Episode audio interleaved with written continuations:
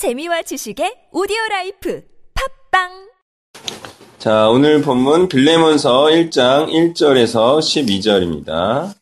먼저 1절에서 3절을 교독합니다. 그리스도 예수를 위하여 갇힌 자 된 바울과 및 형제 디모데는 우리의 사랑을 받는 자요 동역자인 빌레몬과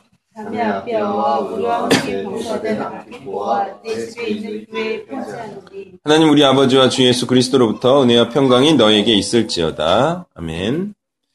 자, 예수, 어, 바울이 이제 갇혔다 말하고 있어요. 자, 이때가 바울이 3차 전도 여행을 마치고 예루살렘에서 체포되어 로마로 이송된 후에 로마에 있는 감옥에서 작성한 것으로 보이는 예, 이게 빌레몬서이다 라는 거예요. 자, 이때 바울의 심경을 한번 생각해 보죠. 그는 늙었습니다. 그리고 최선의 삶을 살았어요. 지금은 언제 죽을지 모르는 상황에 처해 있습니다. 그런 그에게 위로와 기쁨은 무엇일까요? 그것은 사역의 열매일 것이고요. 그 중에 빌레몬과 그 빌레몬의 집에서 모이는 회중들이 있겠죠. 이때 교회로 번역된 에클레시아는 불러낸 자들이라는 뜻입니다. 다시 말해 하나님의 부르심을 받아 그 부르심을 따라 빌레몬의 집에서 모이는 자들, 그 사람들을 바로 교회라 칭하는 것이죠. 바울에게 있어서 바로 이들이 삶의 의미고 기쁨이자 보람이었을 것입니다. 그리고 바울에게 이들을 향해 유일하게 원하는 것이 있다면 그것은 그리스도께서 주신 은혜 안에 계속 머무르는 것과 그로 인한 구원의 확신 그리고 안식 안에 있는 것이겠죠. 다시 말해 이 모든 것은 하나님의 뜻을 계속해서 행하는 것을 의미하는 것입니다. 사역자의 바램, 그것은 하나님의 말씀을 계속해서 행하는, 순종하는 자, 바로 그러한 삶을 사는 자들을 양산해내고 유지시키는 일이라는 것입니다. 4절부터 7절을 교독합니다. 내가 항상 내 하나님께 감사하고 기도할 때 너를 말함은 이로써 내 믿음의 교제가 우리 가운데 있는 선을 알게 하고 그리스도께 이르도록 역사하느니라.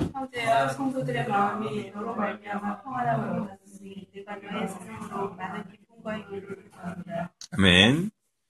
자, 하나님께 감사하면서 또한 하나님을 향기롭게 하는 기도를 드릴 때 빌레몬을 말하고 있어요. 그 이유는 무엇일까? 그것은 당연히 빌레몬을 얻게 하신 하나님께 감사하면서 또한 빌레몬이 계속 신실할 수 있도록 중보하기 위함일 것입니다.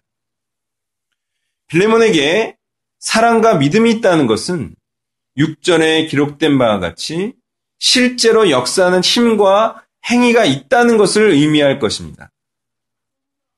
사랑이라 함은 하나님께서 우리에게 내려주신 그 사랑을 또한 흘려보내는 사랑, 그 섬김을 의미할 것이고요. 믿음이라는 것은 하나님의 말씀에 충실한 상태를 의미하기 때문에 이 둘의 차이가 사실 본질적으로는 구분하기가 어렵습니다. 그렇지만 사랑은 많은 부분 사랑하는 대상의 그 초점을 맞춰져 있는 행위이지 않을까 하는 생각을 하고요.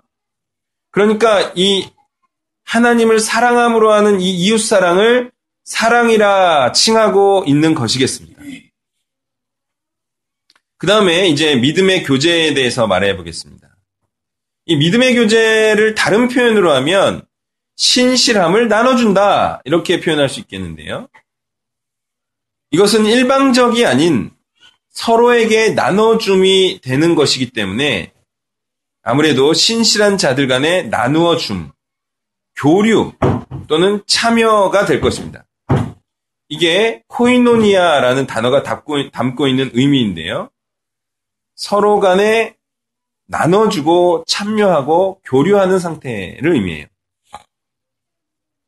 물론 이렇게 서로 나눠주는 상태가 되기 위해서는 먼저 신실한 자가 어, 다른 사람들에게 신실해지게 하기 위한 많은 수고가 있어야 하겠지만 신실해진 자들 간의 교제가 얼마나 신나고 즐거운 것인지를 생각해 볼 필요가 있어요. 믿음의 교제. 물론 이렇게 되기까지는 서로 주고받는 사이가 되기까지는 먼저 한 사람의 일방적으로 나눠줌이 있어야겠죠. 그렇지만 그러한 나눠줌을 통하여 베품을 통해서 한 사람이 신실해진다면 다른 사람까지도 신실해진다면 서로 간의 교제가 얼마나 즐거운 것인지를 생각할 필요가 있다는 거예요. 자, 만약에 교제를 합니다. 그런데 한쪽이 성실하지 않아. 그리고 잘 알지도 못해. 그런 사람이 있다면 그 교제는 어떻게 될 수밖에 없을까요? 잔소리를 할 수밖에 없어요. 또 긴장하지 않을 수 없어요. 잘못될 수도 있고 실수할 수 있고 서로를 다치게 할 수 있기 때문에 긴장하지 않을 수 없고요. 그래서 때로는 무섭게 해야만 하는 거죠. 그런 교제는 즐거울 수가 없어요.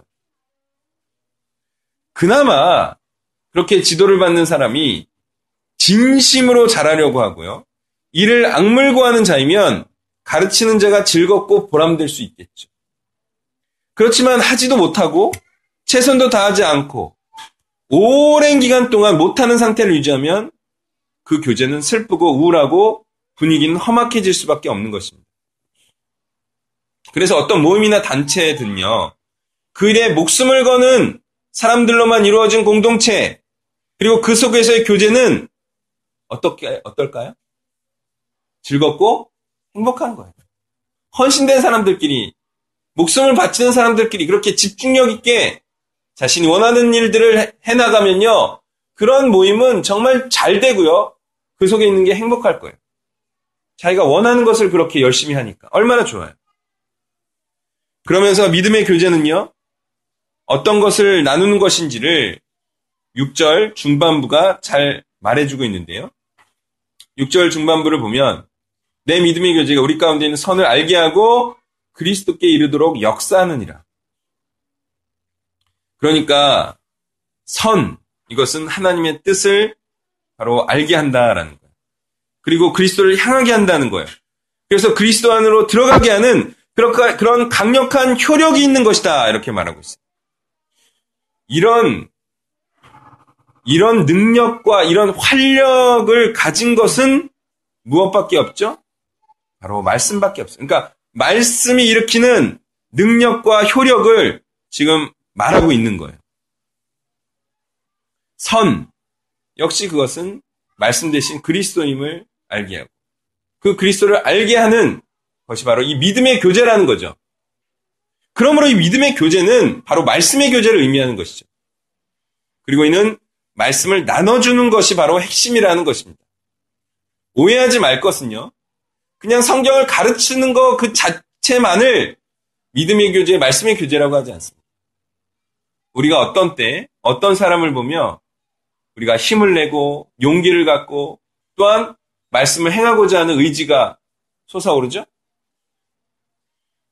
말씀을 전하기 위해서 그가 어떤 것도 희생하고 또 실제로 그런 삶을 사는 것을 볼 때 우리는 거기서 힘과 용기를 얻고 또한 내가 행할 수도 있는 것이죠. 어때요? 그런데 있는 게 좋은 거죠? 다 말씀에 대해서 그냥 뭐 흐지부지하고 뭐 바치지도 않고 뭐 그냥 대충 남는 시간에 설렁설렁 하면은 그런 공동체에서 뭐 힘과 용기를 얻지 못해요. 근데 절대적으로 헌신하고 절대적으로 희생하고 복음을 위하여 너도 나도 그렇게 드리는 그런 데 있을 때 힘을 얻고 즐겁고 할만 나는 거 아니겠습니까? 자, 말씀은 길입니다. 그렇기 때문에 우리를 그리스도께로 데려다 주는 것이죠. 그리고 말씀은 어둠 속에 빛이 되어서 나아갈 바를 알려주는 것이에요. 그래서 소망과 위로가 되는 것이죠. 이 빌레몬이 바울의 제자라 할지라도 빌레몬의 사랑과 믿음의 행위들은 지금 이 빌레몬의 집에서 모이는 성도들을 계속 구원에 머물게 하는 거예요. 그러니까 이 사실은 바울로 하여금 어떤 마음을 불러일으켜요? 기쁘죠? 자신이 해야 할 일을 이렇게 잘해주고 있으니까 기쁘고 보람되겠죠? 바울이 감옥에 갇혀있지만 힘이 되고 위로가 되고 격려가 되겠죠? 자신의 한 일로 이런 귀한 일이 일어나고 때문에. 그러니까 이게 믿음의 교제라는 거예요. 꼭 말씀을 가르친다라고 해서 그게 믿음의 교제가 아니라 내가 말씀을 가르친 사람이 또 사람을 세워주고 있, 고또 그것이 나에게 기쁨이 되고 이게 믿음의 교제라는 거죠. 서로 힘을 주고받는 거죠. 그러니까 바울이 1절에서 말하잖아요. 빌레몬이 어떤 사람이다? 바울의 사랑을 받는 자요, 동역자라는 말이 맞는 거예요. 이렇게 위로와 격려를 받는 것이 중요합니다. 제가 보니까 딱 한 방 맞고 무너지는 경우가 별로 없어요. 사람이 어떻게 무너지더라? 한 대씩 꾸준히 맞아. 꾸준히 맞고 때로는 여러 대 맞아요. 그 피로가 누적되고 그 충격이 누적돼서 쓰러지더라. 그렇게 무너지는 거예요. 그냥 갑자기 한 대 딱 맞고 무너지고 쓰러지는 게 아니더라고요. 다들 서서히 무너지는 것이지 완전히 멀쩡하고 건강한 사람이 무너지는 경우는 드문 경우예요. 다 현상들이 있어요. 쓰러지고 무너진 현상들이 보이다가 쓰러지는 거예요. 그러니 힘들 때 돕고 위로해주고 슬퍼하는 원인을 제거해주는 것은 실제로 쓰러지는 것을 예방할 수 있고 쓰러진 자도 이렇게 세워줄 수 있는. 이렇게 서로를 세워주는 것이 바로 위로라는 거예요. 그래서 위로는요, 그 사람이 원하는 일을 빌레몬처럼 해주는 것. 다시 말해서 바울이 원하는 것을 빌레몬이 해주죠. 그럼 바울이 어떤 것을 느낀다? 위로가 되고 힘이 되고 경력 쓰러지려다가 일어나는 거죠. 다시 말해서 위로를 해준다는 것은 하나님의 뜻을 행함으로 그 사람을 기쁘게 하는 것을 의미하는 거예요. 다른 사람을 세워주고 그러므로 기쁨이 되고 보람이 되고 격려가 되고 그래서 저는 여러분들이 제가 원하는 게 있어요. 그죠? 제가 원하는 게 뭐 제가 원하는 것을 깨닫고 떠나간 놈도 있었기 때문에 참 말하기 좀 미안한데 조심스러운데 미안할 건 없죠. 조심스러운데 제가 원하는 게 뭔지 아세요? 윤석열 님 저기 불 좀 꺼주세요. 네. 애들이 남기고 간 자치들을 지어주길 원하기도 하지만 제가 정말 원하는 게 뭘 것 같아요? 제가 정말 원하는 거.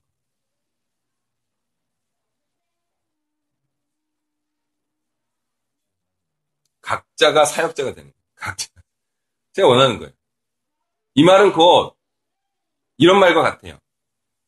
각자가 운영하는 교회를 세워라. 이런 말과도 같죠. 그게 뭐 어렵게 뭐 이렇게 생각할 필요가 없어요. 그냥 자기 집에서 그냥 사람들 모여서 말씀 전하고 가르쳐도 그 교회잖아요. 어쨌든 저는 그렇게 하시기를 원하는데 그렇게 하면서 여러분들이 다른 사람들을 또 구원 안에 있게 하면 저는 참 기쁨과 위로를 받을 것 같아요.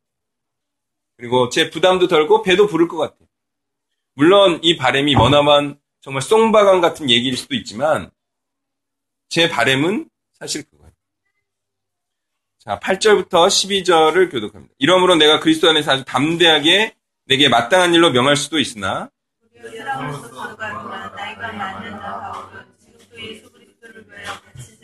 갇힌 중에서 낳은 아들 오네시모를 위하여 내게 간구하노라. 내게 그를 돌려보내노니 그는 내 신복이라. 아멘. 자, 빌레몬이 믿는 자로서, 다시 말해서 하나님의 뜻에 충실한 자로서 마땅히 해야 될 일은 무엇이냐? 그것은 회개한 자의 과거의 죄를 용서하는 일이에요. 이걸 하지 않으면 예, 은혜를 받은 자라고 할 수 없어요. 그래서 바울은요, 빌레몬에게 하나님의 뜻에 따라 당연히 오네시모를 용서하라고 명령할 수 있어요. 이거는 바울의 명령이 아니에요. 그죠? 하나님의 명령이에요. 명할 수 있어요. 그렇지만 부탁조로 말하죠. 예, 사실 명령을 이런 식으로 하는 것이 사실은 좀 예, 어떻게 보면 좀 예, 억울하고 예, 이렇게까지 해야 되나 이런 생각이 들지만 이렇게 명령을 부탁조로 하는 이유는 사랑한다라는 느낌을 줘요 이게. 그래서 야 너 해라 이렇게 해라 저렇게 해라보다 부탁조로 하는 것이 그 사람이 사랑한다라고 느끼는 방식이기 때문에 이렇게 하는 거예요. 사실 명령해도 돼요. 자, 그래서 바울은요, 부탁이라는 사실을 명백히 하기 위해서 이런 말을 합니다. 나이가 많은 나 바울은 그리스도를 위해 갇힌 자 되었다. 이게 이제 부탁을 하기 위한 이제 그걸 까는 거예요. 그리고 나서 또 뭐라 그래요? 오네시모는 자신의 신복이다라고 말하죠. 그러니까 이게 무슨 말이에요, 지금? 오네시모를 어떻게 해달라? 다시 보내달라 이거예요, 지금. 이때 빌레몬의 반응은 어떻겠습니까? 어떠했겠습니까? 네, 어? 내 허락도 없이 뭐, 뭐 훔쳐갔을 수도 있어요. 가져가가지고, 예, 그렇게 도망쳐서 어, 내 경제적인 것에 큰 피해를 입히니 오네시모, 예, 어떻게 이 사람을 아무것도 없이 놔주라고 합니까? 이렇게 불만을 품을 수도 있었겠지만 그렇게 안, 했겠, 안 했겠죠. 예. 그래서 만일 이 빌레몬이 바울의 부탁을 거절한다면 거절했다면 그는 그리스도인이라 보기 어려워요. 또는 이렇게 반응했을 수도 있어요. 아, 당신이 나에게 베풀어진 은혜가 감사하기 때문에 굉장히 어려운 부탁이긴 한데 내가 2번만 들어주겠다. 이래도 은혜를 모르는. 또는 부탁을 들어주면서 바울에게 친 은혜의 빚을 여기서 다 갚겠다. 굉장히 어려운 부탁이기 때문에 내가 이거 들어주고 더 이상은 내가 당신의 빚을 다 갚았다. 이런 식으로 나와도 은혜를 모르는 자입니다. 그러므로 우리는 4절에서부터 7절 이렇게 빌레몬에 대한 예, 신실함을 칭찬했다면 빌레몬은 바울의 부탁이자 명령을 흔쾌히 행했을 것이다 라고 볼 수밖에 없다는 말씀을 정리하면요. 은혜를 받은 자가 마땅히 해야 할 일은 은혜를 베푸는 일이죠. 만약에 은혜를 다른 사람에 베풀지 않는다면 다른 사람의 죄를 탕감해 주지 않는다면 빚을 탕감해 주지 않는다면 그는 은혜를 모르는 자라는 것입니다. 우리가 이 사실을 안다면 우리가 받은 은혜를 반드시 갚되 다른 사람의 죄를 탕감해 주는 그런 은혜를 행해야 하겠습니다.